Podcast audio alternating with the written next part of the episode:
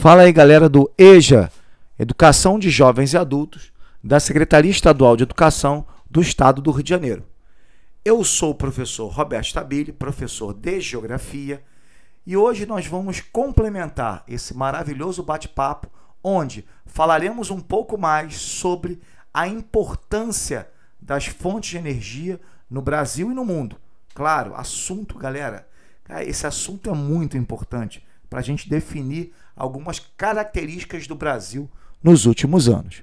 Bom, galera, é, quando a gente fala de energia, eu citei no, no áudio passado, no podcast passado, um elemento que foi bem importante, que seria a divisão de fontes renováveis e fontes não renováveis.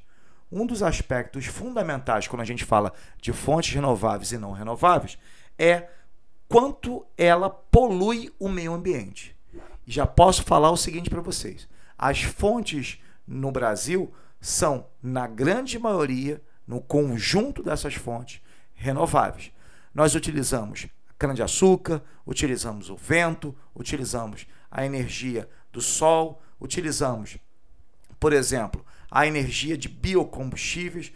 Tudo isso é muito importante. Bom, galera, então como é que é a matriz energética brasileira? A gente falou muito sobre o petróleo, do rodoviarismo do Brasil, que ainda continua predominando. Entretanto, a gente também tem que levar em consideração que a nossa matriz energética é uma matriz energética muito importante. Importante, tão importante, que ela é bem diversificada. Só para dar um exemplo, nós temos centenas de usinas hidrelétricas que produzem energia através do quê? Dos rios. Isso é importante, claro, Roberto, causa impacto ambiental? Bom, causa, mas não emite gases poluentes. Hoje, por exemplo, nós estamos utilizando mais usinas hidrelétricas com menos impactos ambientais.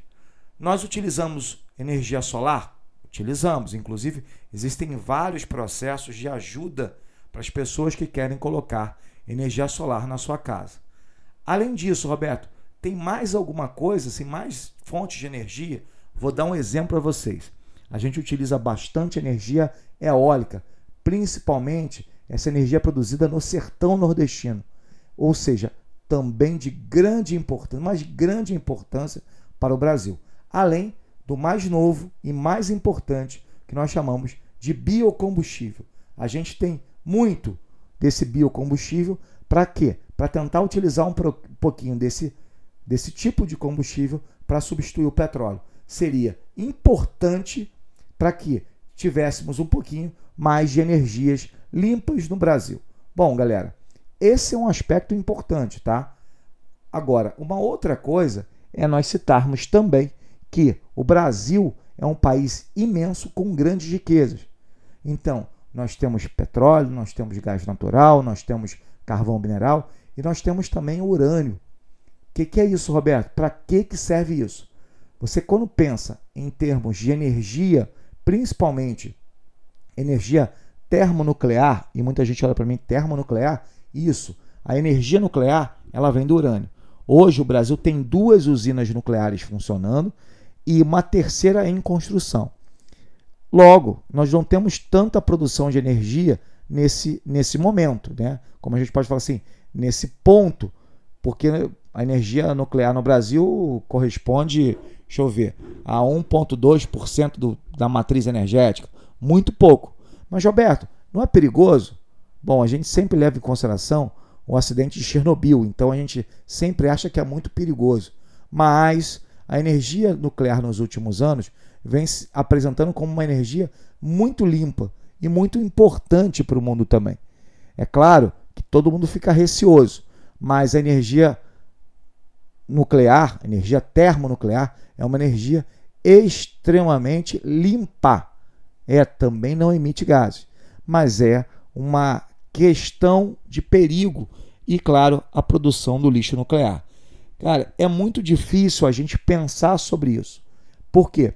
Porque ninguém quer, nenhum país quer sofrer um acidente nuclear que possa contaminar a sua população e causar uma tragédia.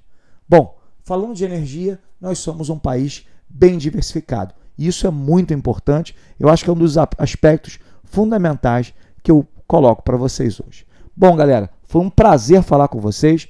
Até o nosso segundo bimestre, os nossos próximos podcasts. Um grande abraço, até a próxima, galera.